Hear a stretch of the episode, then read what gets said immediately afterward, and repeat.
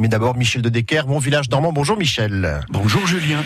On est au sud de Caen, une vingtaine de kilomètres sud de Caen, en Suisse normande. On est à Thury-Harcourt ce matin, Michel. Oui, Thury-Harcourt, un gros village hein, de 2000 âmes qui a beaucoup souffert du vivant d'Adolf Hitler. Et il a en effet été bombardé à plusieurs reprises par les Alliés en juin et juillet 44, des bombardements qui l'ont détruit à environ 75%. Et puis au début du mois d'août de cette même année 44, acculée par la supériorité aérienne et logistique des Alliés, l'armée allemande va tenter une contre-attaque à Mortain. Une contre-attaque qui s'avérera être un échec. Ce qui amènera les unités allemandes engagées à se replier sur l'Orne. L'Orne qui était devenue la limite occidentale des positions allemandes. Le 10 août, les unités allemandes prennent donc position à Thury-Harcourt et aux alentours, hein, afin de tenir les ponts sur l'Orne, cette rivière qui longe le bourg et traverse le parc du château.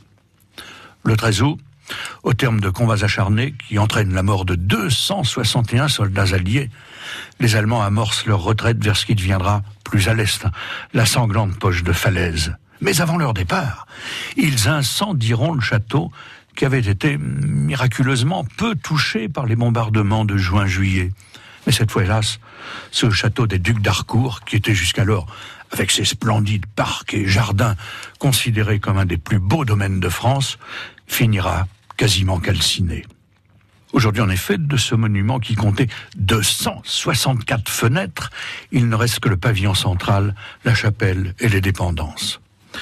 Située au centre de notre grand village, l'église Saint-Sauveur, romane du XIIe siècle, a beaucoup souffert, elle aussi, des bombardements de l'été 44. À la fin du conflit, il n'en subsistait que la nef.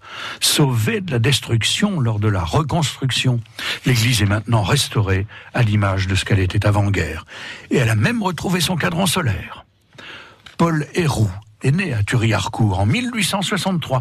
Il possède même son buste aujourd'hui dans sa petite ville natale. Paul Héroux. Qu'est-ce qu'il a fait ce monsieur? Eh bien, il a tout simplement inventé l'électrométallurgie de l'aluminium et le four électrique.